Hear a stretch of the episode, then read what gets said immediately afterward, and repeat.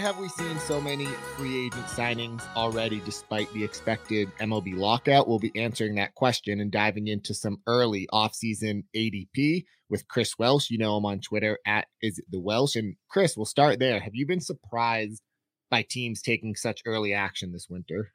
Yeah, I actually am. Uh, I did a, a, show like a week or so ago. Actually, I think it was the return of the In This League Fantasy Baseball podcast. We had taken like a five or six weeks off, Scott Bogman and I. And in the first episode, we were going through, um, you know, some of the we're going through a mock draft and going through some of the news and notes. I think Eduardo Rodriguez had just signed, and that was the topic of conversation was to say, what do we have in store for us? Because we're in this really weird transitional period because we've got, you know, we're we're coming off the the bad COVID season to have a normal full season. We want things to get back to normal, and then oh, we have a completely new collective bargaining agreement that has to be agreed upon, and that's December first. And the Eduardo signing was kind of odd to me because I was like, all right, someone got signed. I assumed that you were not going to have many of uh, any of them really to sign by December 1st because you know the players are going to fight and fight and they're going to get some positives back and I kind of think that would work in favor of contracts which my concern with that Brennan was that if this happens and we and we have this collective bargaining agreement issue and no one signs we are going to have one of the oddest off seasons ever because you're going to have major free agents that are not going to be having a home or playing maybe a spring training starts. We've seen guys hold off for a little bit. So all of that to set up to then say like all of a sudden we're getting we are getting big contracts. We're getting big guys going. Rumors of Detroit trying to make a big move. You've got the Carlos Correa sniffing around stuff. I am surprised and, and what that tells me, and this is my only guess, is that in early negotiation, you know, like they're not going to just go into collective bargaining agreement and just like have no idea. They're not blindly going in. There's been plenty of talks. I think there's a framework of everybody knows what's in store. What it tells me is there's got to be something in store for big contracts, for you know, uh, big yeared contracts or signing bonuses, or there's some concession that the Players Association is assuming because otherwise, why would anybody sign before a collective bargaining agreement happens? Because a PA would probably fight for more money, maybe less years, and more control for the players. Maybe the players feel like they're going to lose more control than ever before because they're going to be asking for, you know, players want the DH. Uh, there's a few other things that are out there. So that's just my assumption. I am as shocked as you are, but my only guess is the PA is potentially sniffing around and thinking that they're going to be a little bit more restricted whenever the agreement comes to. I think that's that's the key, you know, is and that's for listeners and fans of MLB who might not have been following, you know, the lockout news extremely closely. Is once the World Series ended, you know, there was a lot of stories right away about how okay, a lockout might very well be coming. You know, December first, that's when the agreement expires, and a lockout might be coming, but it might not, you know, the the expectation was it wouldn't bleed into you know next season at all that we'll technically be locked out for a few months but there's still a lot of hope and optimism that a resolution comes. And i think just you know any signings that we get before december 1st the ones that we've already had that you and i are going to dive into a little bit here and then any more that come in the next 10 11 days is is just gravy uh for us fans. Yeah and also the other thing that we can consider is uh again i would love to hear like what do what are agents telling their players that could be a concession but also it could be as simplistic as this.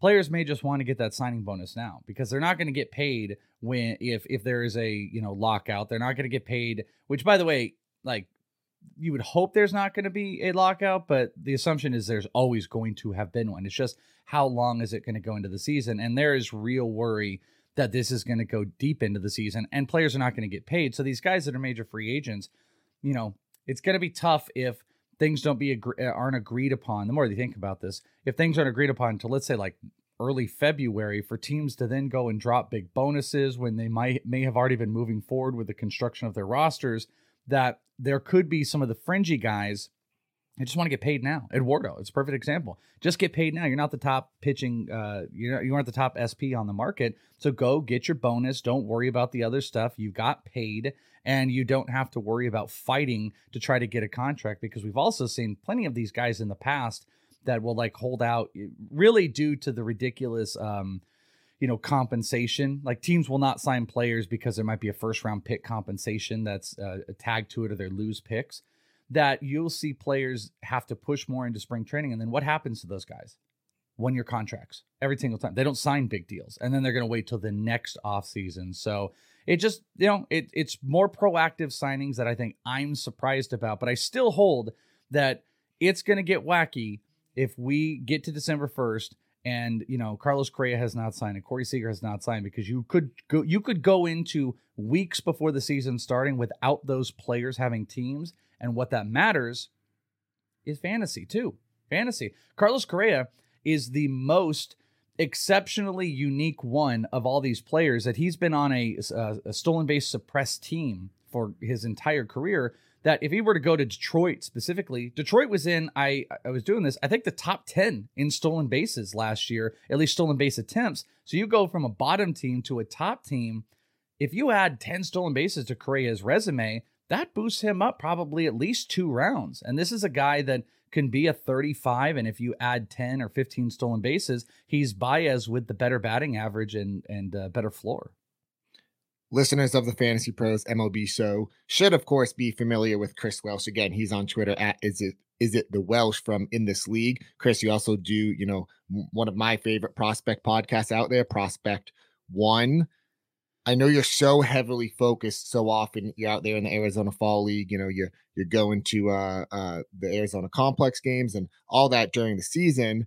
I thought it would be fun if we took a step back from the prospects for this offseason show and kind of reacted to some of this news because we actually do have news to react to and then yeah. took an early look at some ADP data over at NFBC. One thing that I've been thinking about with some of these early offseason signings, and if I'm going to throw a little bit of cold water on things, I think at least two of them, obviously Verlander and Syndergaard, who we'll get into to start, is the Tommy John angle. And I think if you're a MLB team expecting a lockout to come and you had interest in – these two guys, you probably want to get them in your system before that happens and you can start, you know, monitoring their rehab more closely and everything. And and that's just something I'm thinking about. Obviously, the Astros were already familiar with Verlander and where he's at, but if you're the Angels, it it kind of makes sense to get Syndergaard in there early. You don't want to be signing him if the lockout lasts to late February, early March into spring training. So uh, again, I, I kind of think that these two are more unique in that situation, but I'd love to be wrong in the next 10 days and we, we get just some like more like Eduardo type signings, like just not the injury attachment to them. I think it's a real possibility. You know, the, you know, the one thing I'm actually surprised that has not happened is actually the trades. I kind of think the trade market would pick up a little bit. I don't even know at this point. Like the winter meetings have been canceled, or they've not, or there's like a mini one, or it's out there. You know, like they haven't officially said, but they're going to be in a lockout when the winter meetings are going. So it probably won't happen. And that's usually when trades go down. But yeah, I mean, I, I think proactiveness. If you think about what you're dealing with from a business standpoint, teams want to be as proactive as possible to understand the roster they have because they may not be able to really dig in until February or March or into spring training or right before. And it, you know, with the Angels specifically, Verlander was always going back to the uh, Astros. Like I don't, whatever we all want to like have fun and pretend, he was always going back to the Astros. They just won. They just won the World Series. There's, there's no doubt. There's no doubt. Um, but uh, or close. And um, on the on the Syndergaard side, like the Angels always had to make that signing. They had to spend their money they had to spend their money on an SP, and they finally did that. That was the structure they needed to go in. All they always spending their money on bats and bats and bats. This was the move that they needed to do. Verlander was always going back with where the Astros were at, making it to the World Series. Syndergaard and the Angels were a perfect fit. These signings make sense. It's all about the um, it's all about the signings that don't make sense yet with the big big money, and that's what I'm just not so sure happens before uh, before December first so much of the past few off seasons been like when teams aren't spending money and uh, we spend a lot of time or i at least spend a lot of time on twitter and people just get so mad about you know the teams not spending money and players maybe not getting what they're worth and whatnot. I think one of the more surprising aspects of these early signings were these were some pretty player friendly contracts i think. I mean verlander basically got a two year 50 million dollar deal.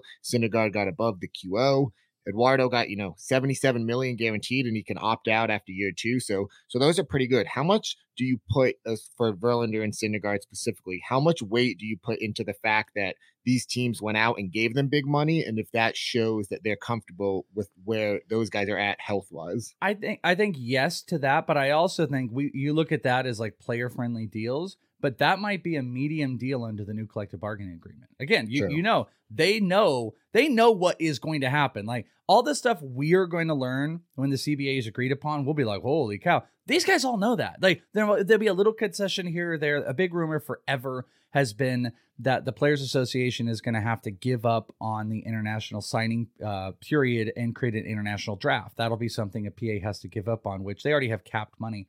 So they're going to know all this stuff outside of little incremental things. So I look at that as I don't even look at them as player friendly. I look at that's probably what the market is next round. Health, yes. I think Syndergaard will be good to go, or uh, Ver- Verlander's going to be relatively good to go. With the Angels or the Astros, to be honest with you, we could see these signings and they might not be a dictation that these guys are going to go and, and have all the innings in the world, specifically Syndergaard. These guys might be buying these guys for the playoff run or for May. You know, wait, the season could get pushed. There's another thing. Think about that. Two injured guys with Tommy John issues, signed contracts, big money. What if the Players Association and MLB also assumes that this season's going to get pushed? They would have just bought themselves an extra month. Let's just hypothetically say the season started in May, coming off of the injury, then you could get a full season of Syndergaard if a month was mm-hmm. bit off. So I don't really look at it as any sign of health based on the money. I just look at it as a commitment to a need. And there are some extracurricular things in here of this might be relative to the market once the CBA is agreed upon, or maybe you're going to have a work stoppage and that only works better for these two injured guys to uh, have a little bit more time to get going Something we've talked about uh, at Fantasy Pros on the MLB side of things is is not getting to it. It's mid November right now. It's so early. I I know you're obviously you know bleed baseball year round, and Yeah. I am already like starting some early 2022 rankings and and all that sort of stuff. So it's very exciting. I I do think it's good to start running your processes as you know an analyst and you know really remembering what happened the season prior and start thinking about next year and whatnot. But but it is still early. We want to be mindful of that. All that being said, again, with the major caveats that it's so early, Verlander, I think, you know, there are some NFBC drafts going on. I think as of last night, there had been eight drafts, and already his ADP is going really up. Any, what I like to do, what I'm liking to say is, you know, right now, I don't want to make any obviously definitive statements. Oh, we got to be all in on this guy in 2022. I like to just say, you know, this is someone who I kind of expect I'll have a slight lean on, or I'm going to slightly shy away from between Verlander and Syndergaard, just uh, some of this is some guesswork where the ADP lands, but is is there just any initial thoughts that you'll have on them for next season? yeah sure uh, do you have the nfb what is uh, verlander's nfbc do you have it Uh, let me pull it up real quick. It's, Because- it's gone up already since he signed. because one thing I'm doing over uh, at in this league, we we do tons of stuff with like baseball and football and all that all year long. Is we have, we have a Patreon, and in it we are creating an ITL based ADP because the only ADP really that's out there is NFBC, which is great by the way. It's a fantastic one. It's a good reference point. ADP should always be reference point, but this is a secondary one. We are conducting drafts throughout the offseason to create an a, an offseason ADP that can you can maybe counter with uh, NFBC. And I've got where he went in ours, so I'm curious where he is in NFBC. Yeah, he's at 164 right now, but that includes a high pick of 206. So obviously that occurred before the signing. it, yeah. Low pick, yeah, before that occurred, before the signing. So so it's it's gone up, and his high pick then is 124. So Okay, you ready for this? Guess Yeah. guess where guess where he went in the ITL. We we conducted three drafts. We'll do a whole bunch more. This is in my personal one that I was in. Guess that number. and this is after he signed. Yeah. Uh this was probably done right around. Like don't don't even put that in. Like assume everybody in here is assuming he's got his team. He's uh, gonna play. He's gonna pitch majority of the year. Steamer projections are out. Uh, Justin Verlander, by the way, Steamer projections 175, 175 innings, 12 wins, just under 11 K per nine, which is a it's a little bit under his 2019 numbers, but still close in a three and a half ERA. So what, what do you think? Like 150 ish. 90. Wow. 90. Now, the the point of why I say that is that's the market. The market is already building in the excitement of Verlander. Verlander is a pitcher that has top three round upside. Obviously, he's coming off Tommy John and he's older and blah blah blah. But you think about the excitement that's built into what you can get off of him, and then you start to get post 75, I think legitimately, would I have taken him 90? Maybe, probably not, but I think that's where we're going to get. I think that's an early look. The mindset is already there for people. That's why we're doing these to try to get actual consumer drafting, not just, you know, high dollar stuff. Um, I think you're going to get near the 100s. Now, I don't like the cost necessarily, especially anybody coming off of Tommy John, though I do think Justin Verlander is unique. I think he's unique like Max Scherzer's unique. They're just different specimens that they don't break down like Madison Bumgarner or Clayton Kershaw, who are like three years younger than them. They are they are unique in that respect. And we've already seen Verlander adjust who he was in his 30s, where he dipped, he lost that velocity really hard, and then he brought it all back. I have faith in Justin Verlander. And of the two, I'm buying Verlander. I'm probably staying heavily away from uh, Noah Syndergaard, unless I don't know what his cost is right now, but I'm most likely not going to invest it. I'm looking, I'm trying to look at my ITL. ITL one, he went 208. So that's not horrible, but I think the innings are going to be way more capped on Syndergaard. Like if the season were to start in, you know, whatever, late March, early April, I don't, I don't know if you see Syndergaard in the first month. And if you do, I don't know if you see him really on unloading on innings. I think they could piggyback him. I just don't feel good about it. I think the projections have him around like, you know, 120. I haven't even looked. I should probably look here because Steamer has got um, Verlander at 175, which I think, you know, you can cue that into a, you know, a top end pitcher. That they got 172 on Noah Syndergaard. I just don't believe that. At the cost, it's fine. I don't hate the cost, but I like Verlander more. But now you're in this battle, Brennan, of values. And this is what I always do. I always get into these player debates. It's Noah Syndergaard at 200 or Verlander at 100. Which would you want to pay? What would you want to pay? Yeah, I was just thinking about that. What you said that if because the popular narrative that I've seen so far has been a little bit shying away from Syndergaard, but if that you know lasts and I'm doing drafts in March and he's still you know around 200, then then yeah, I would be interested at that point. But if we're expecting some inflation to come between now and then, but if you ha- if you have to if you had to literally those two are pit up against each other, 100 Verlander, 200 Syndergaard. You have to invest in one of those. Is it Syndergaard? Especially, yeah. For me, at this point in the Mm-hmm. offseason, especially if I have to make that call, uh, I'll just take the cheaper option of the two. And and again, I, I agree with you on Verlander. I, I want to believe in him as an outlier, and his competitive fire is going to bring him back at age 39. But it it is still, you know, I don't think that's something to bank on. I think that there's still some uncertainty and risk in that. Yeah. I, I honestly, is going to sound wacko because I agree with you on value. I probably would go with Verlander. That's how much I don't think I'm interested in Syndergaard. Show me, you know, it, it- Syndergaard is a true show me. I don't think there's a show me ness with uh, Justin Verlander. The only thing you want to see is that he's good to go from health.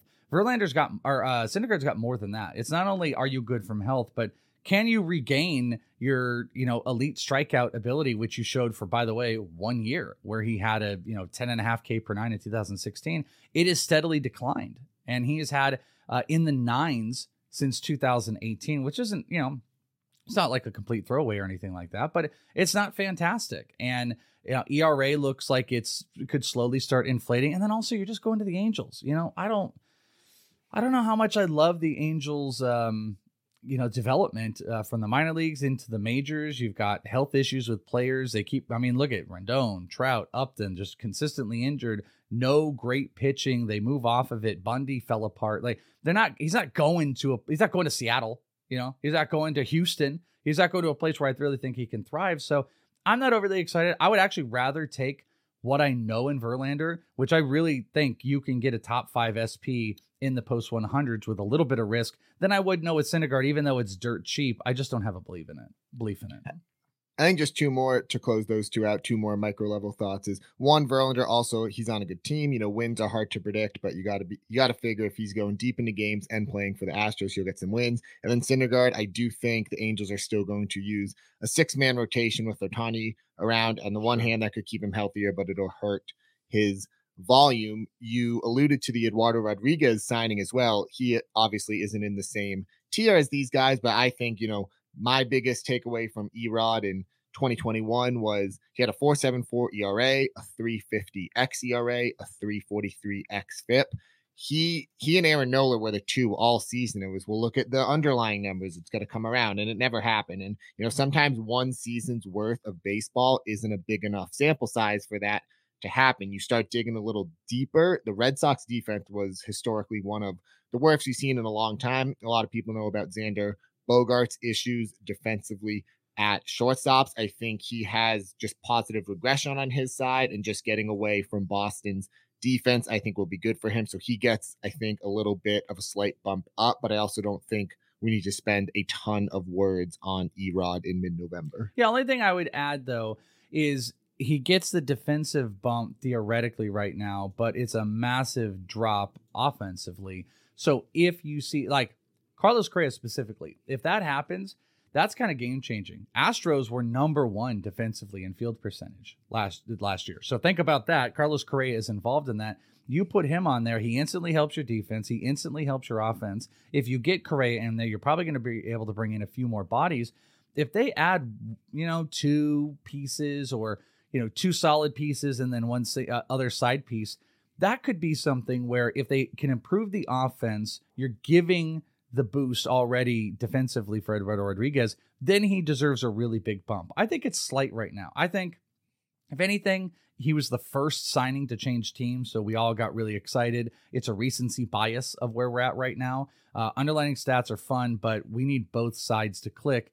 And if the Tigers do check that, Eduardo's going to be a nice, sneaky, uh, I don't know, like 150. I'm not really sure where he's going, but somewhere in that range, maybe even a little bit higher. Really good guy to round out a rotation, maybe an SP four or something like that. Yeah, and to the Welsh's point, Mike Petriello of MLB.com is was talking about this mid-season, and I've looked it up since the end of the season on Baseball Savant. You can look at the percentage of grounders that a team defensively turned into outs for their starting pitchers. I know that's a mouthful, but all you need to know is Erod ranked dead last in that regard. So again, the Correa signing would help a lot. This was a really fun one for me because again, like some of these came out of nowhere just one morning. It was oh Jose Berrios seven year contract extension. Totally. It, it went for 131 million. Really fun stat or just fact and a name I hadn't heard in a while. The previous record for a Blue Jays contract was Vernon Wells, seven years, 126 million. So I hadn't heard that name in a while. I just thought that was really fun. Again, I know this was just an extension and not changing teams, but any, you know, thoughts on Berrios hanging around in Toronto now? Yeah, no, I thought it was uh, pretty solid. I mean, he improved his uh his FIP a little bit when he was there. Um, ERA it was kind of in line with what he did with Minnesota, but there's just a ton more offense defensively. I think it's a solid spot. This is a great sign. This is what you wanted. You wanted Berrios to return. You want you would have loved Eduardo Rodriguez to go to Toronto. All the offense in the world. Uh, Vladdy has been better defensively. They've got Bichette in there. You know they they've got just a great team. That's uh, you know them playing where they did last year hurt a little bit. But if you're back in normal, you're back in Toronto. I think that's a solid spot. I love the signing of Berrios. Uh, I've always been kind of a Berrios guy for whatever reason, and I uh, I hope to see the improvement. I hope to see him kind of keep rocking. He improved almost a full strikeout per nine with Toronto uh, on the trade, so I hope to see that mid three ERA, lots of offensive support, get some wins, and keep striking out. If he can keep that 10 uh, K per nine, that's going to be a big number for him to move from like a you know, like a, a mid SP that we we kind of want to a guy that we're actually like targeting and we're actually running for. And uh, that would in the last two years, he's gotten himself into like that mid nine and a half range, and he lowered his walks pretty significantly last year too. Jose Berrios could be in line to be one of those sneaky.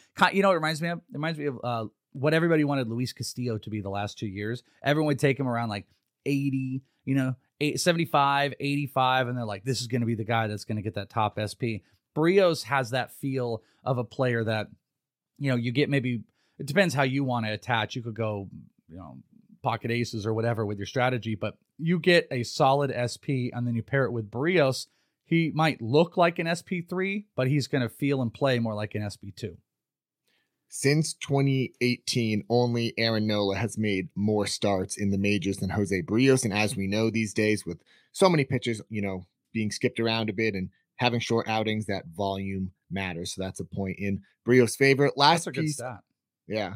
Last piece. Actually, I got two more pieces of news before we get into just a few interesting ADPs. Brandon Belt accepting the qualifying offer. He was the only player to do so. I just wanted to highlight him in this because really fun stat minimum of 500 plate appearances from the past two years. Brandon Belt ranks third in WOBA, WRC plus, ISO, and he's second in the league in slugging during that time. Just kind of really underappreciated. Hopefully, he gets a little bit more notice now that we know where he's staying. Be great if they add it. Well, I say if it's going to happen when the DH is a part of Major League Baseball on both sides next year.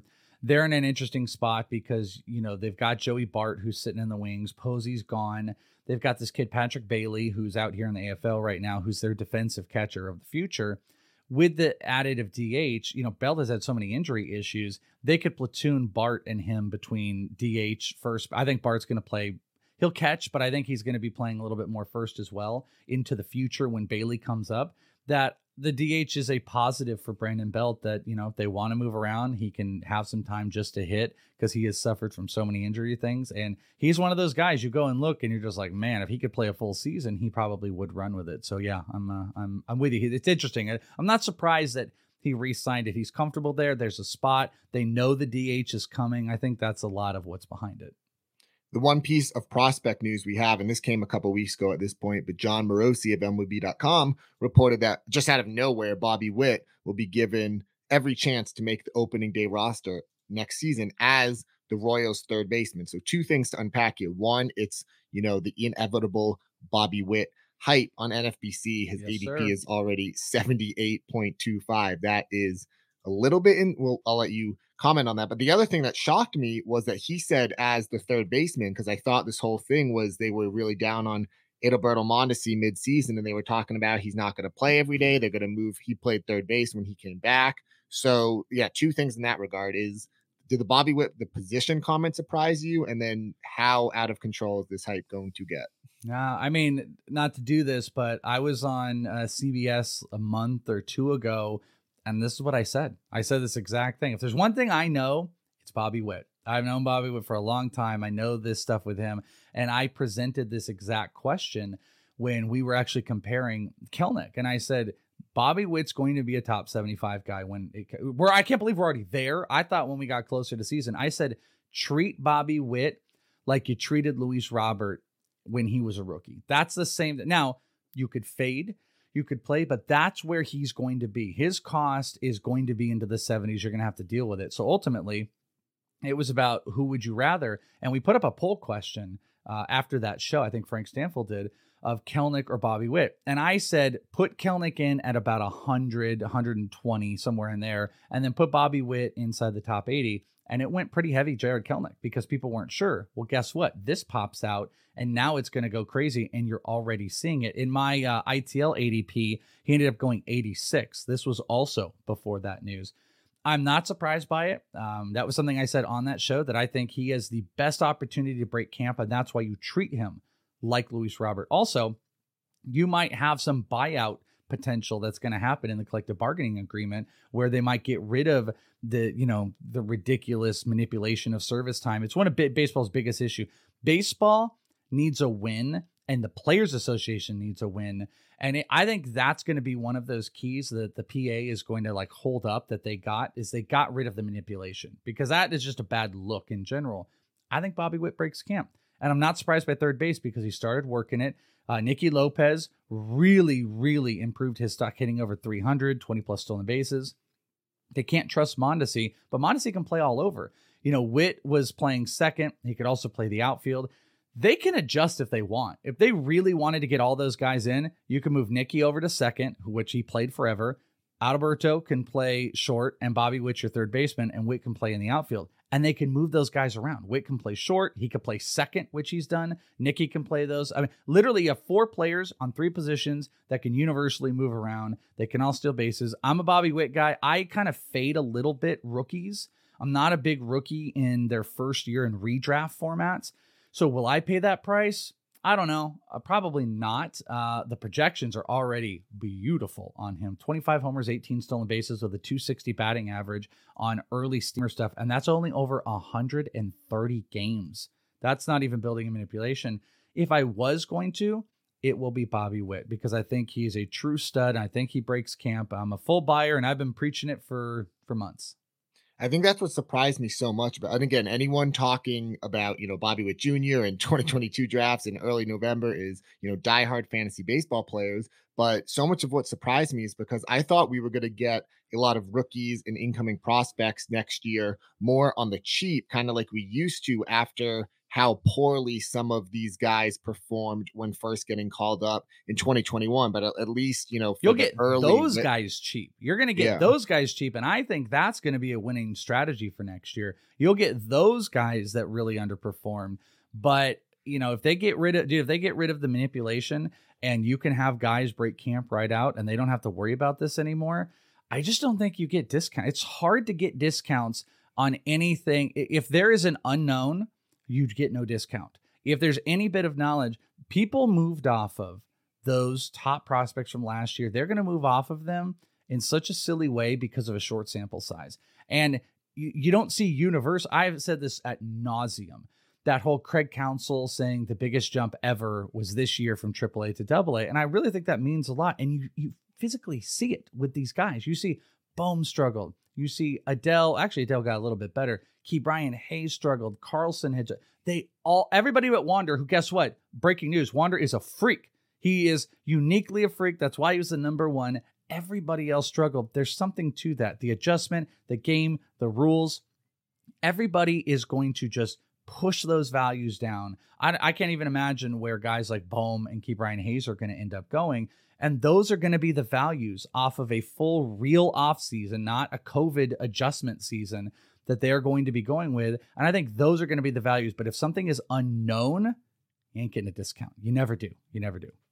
I like the point you made about the service time manipulation in the CBA because a lot of the headlines that get thrown around are about the universal DH and expanded playoffs and whatnot. But for fantasy, especially, you know, for rookie and prospect centric folks, that is going to make a big difference. With our time remaining here, I just want to get to some of these interesting ADPs. And again, I'm not, no one's going to tie either of us, you know, to our thoughts that we share oh, today. Oh, they'll on, try. On... They'll try, Brendan. They'll try. Don't, don't get that wrong on these guys. But but I do think it's a worthwhile exercise to just give, like I said before, a slight lean or a slight shy away, just some some, some early thoughts and some of this stuff. And some sure. of these guys, again, like the Verlander stuff, we can like forecast, oh, he hasn't signed yet. Now he signed, and we, we can expect the bump to go uh, throughout the offseason. But we'll just get to some of these. And this is on NFBC. This was as of last night. I put this ADP info in. There had been eight drafts. Ronald Acuna is at 12. And again, NFBC is 15 team leagues. I want to add that. It's 15 team league roto, five by five roto. So not I know not everyone's league is like that, but again, they are a good place to start getting a feel for the market. Ronald Acuna is going towards the end of the first round. Does that feel right to you?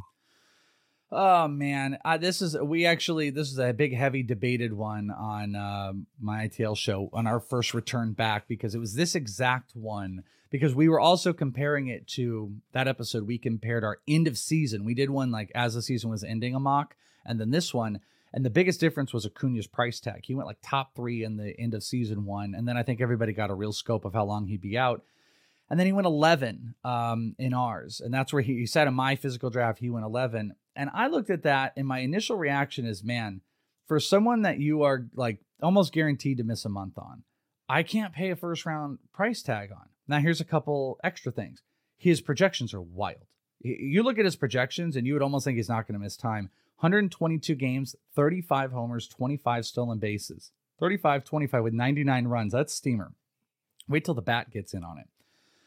The thing though that I, I do think about, and there's a couple ways to play it from a head to head perspective, that doesn't feel right. I can't do that from a head to head perspective. I think there's too much inherent risk.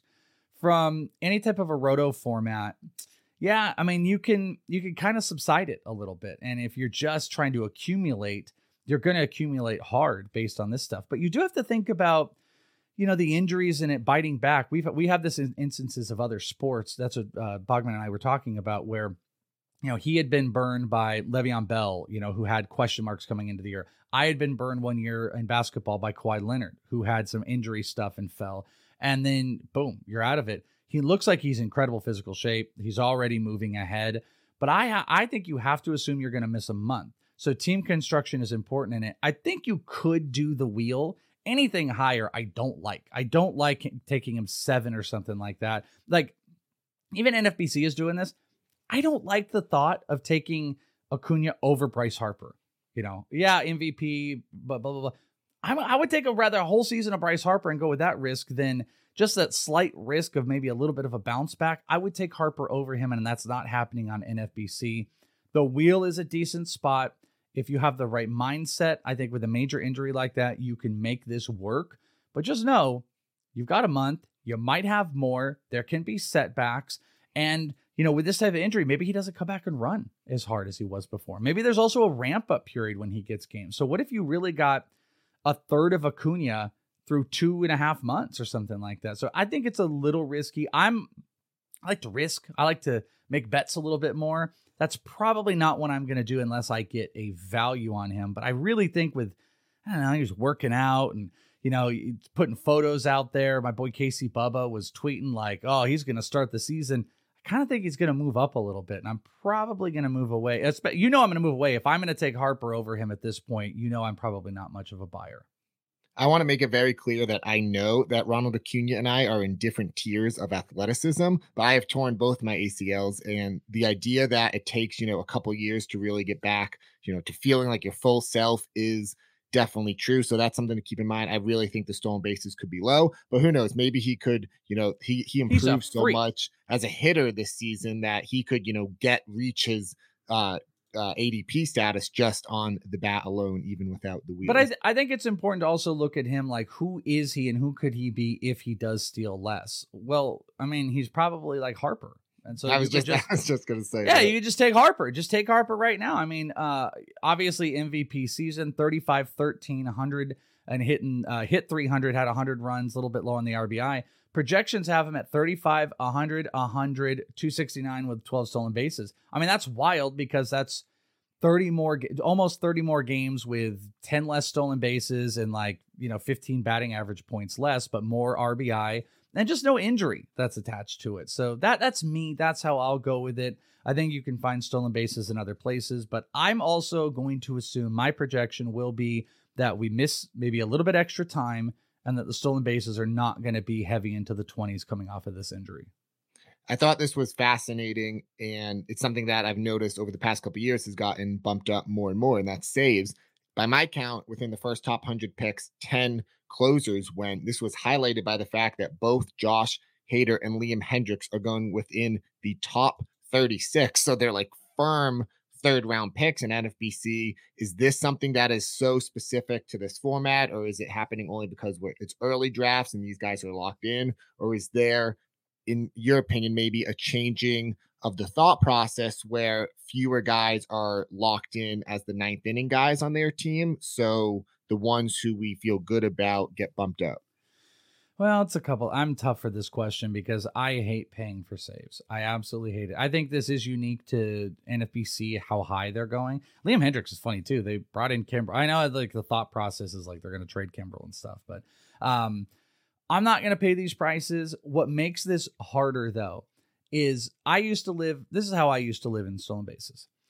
I would take one top 10 guy, usually the cheaper. I'd take a mid guy, and then I would balance on the bottom end. You really can't do that. And this year showed it that there is not a lot of wiggle room outside of the top guys. So it is a fight to make sure you have a lockdown closer. So that's where the cost is going to be difficult. But I just don't like I don't see the advantage to having Hader up that high and having Hendriks up that high to get those saves. I'd rather pay in other spots. I'd rather pay the cheaper prices for similar. I mean, Kenley Jansen kept his job all year. I'd rather pay for those, I suppose, um, or speculate. I'm more of a speculative saves guy. I think it's harder to do than it ever was before, and there's more rotational. Um, saves are becoming the running back by committee in baseball, which makes it really, really uh, a huge pain and just like in fantasy football, you know, you're gonna you want to pay for your workhorses. You want your Jonathan Taylors, you want your Derrick Henrys, and then you get into your um your weird situations over here. It hurts. I'm still gonna play that because I think you're passing up way too much value on hitting. There's some good pitchers that are gonna be falling. So no thank you to the high uh, high closers for me. I think this year was unique in the f- sense that both Hader and Hendriks were the top two guys coming into the season, and they both kind of you know met expectations. And that's a great that, point. that's a bit rare for closers to happen year over year. So if you know, if even one of those guys has had failed this past season, I don't know if we would have the same enthusiasm for them going into 2022. One final guy I want to get your thoughts on again, tying it back into he, he's technically still a prospect, I think, but it's it's Shane Baz and his ADP mm. is 121.5. If you want to compare that, you know, to the Verlander conversation we had earlier, there's no way that again, assuming Verlander stays healthy, that Baz would get this, uh, the same workload as someone like Verlander. One, I know that ADPs aren't exactly similar, but I know you've been, you know, following Baz obviously through a prospect lens for a while. Does that 121 ADP surprise you at all? Uh, it doesn't. As he went 123 in our ITL drafts, it's actually like right in like right there. No, it doesn't surprise me just because like there's a crop. There's the crop of the young pitchers that got innings. I think that's key. Is if there were guys that had you know high performing uh, underlining statistics like Al- it's Alek Manoah, it's Logan Gilbert, it's Shane Baz, and for better or for worse, you I think you throw like Shane McClanahan in there as well because I think Shane McClanahan might be the best bet of all those guys to to go on.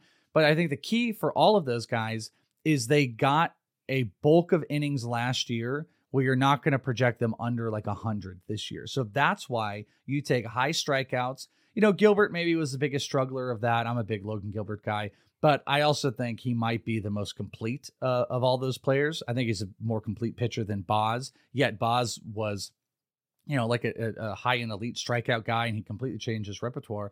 But like Manoah and McClanahan are the two I would I would base myself off of. So I'm not surprised right around the hundreds because once you get into the 100s, start taking some shots, man. I think there's shots, you know, fantasy baseball isn't won or lost with the first round, but you can pick and choose as you go to take those risk shots. You don't want to take too many, you want to balance it out. But once you get outside of the top 100, you are still filling out your roster.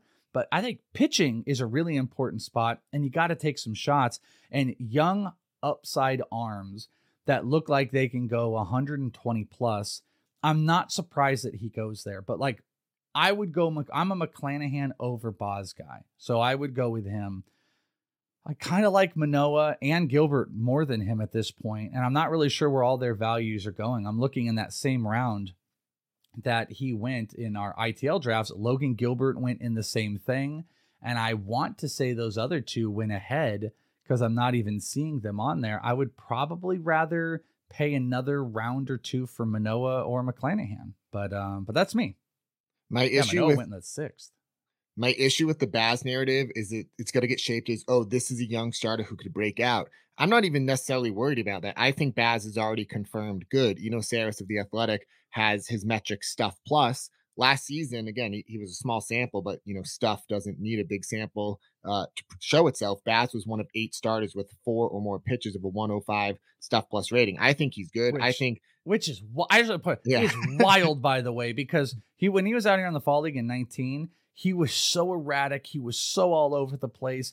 Fastball was the only thing he was going, but he wasn't moving it and it was just getting smacked around and he was working all that stuff. But that's a testament to the Rays and why you bet on Rays guys because they were able to take this guy. He was like a four walk per nine type of guy and he was walking nobody this year. Completely changed who he was as a pitcher and you see it on the field. Yeah, so to me, the question isn't even, oh, is he gonna, you know, take a, another leap in terms of talent or skill? I think he's already done that. It's just a, it's more of a philosophical question, honestly, about how you want to construct your team with innings and workload and you know ratios versus innings, and and I think it depends on the league as well, a shallower league versus a deeper league and whatnot. Yeah, I mean, he's probably those rookie pitchers. They're a little less enticing for head to head because you know a head to head format they might be brought down a little bit. I mean, mo- teams the narrative of like shutting down pitchers, I think, is pretty old at this point. Teams are doing a pretty good job about maintenance and six man rotations or openers and stuff like that. We just don't see it as much. But head to head, those guys are all a little bit rougher because things could get pushed down. Where in Roto, you're just accumulating. And if they are elite, then you'll take your 100 elite and hopefully you have drafted accordingly. I would personally enjoy if we went through every single other rookie or player and talked about their ADP. I know we didn't even go like, through. I, I, see Bellinger on here. I see Ke'Bryan Hayes. I want to talk about all these. I love them. uh, I also want to be mindful of the fact again that you know it's so early in the process. There's going to be a lot of Yeah. time for more micro level takes on these individual players. And what I what I tried to you know do with this conversation today is talk about things in a little bit more broader sense. Just get people's brains working before we get into the really nitty gritty come peak draft season in March. This has been Chris Welsh, of course, of In This League and Prospect One. He's on Twitter at Is It the Welsh. I like this. This was a tremendous conversation. This is exactly what I think fantasy baseball conversation should be like this early. Yeah, no, I totally agree, and I appreciate you having me on. I could have done it forever. I always love talking these things, and uh, I'm excited to come and chat with you more, Brendan. Excellent, Chris. Uh, thanks again for coming, and yeah, we'll do it again soon sometime. Sweet.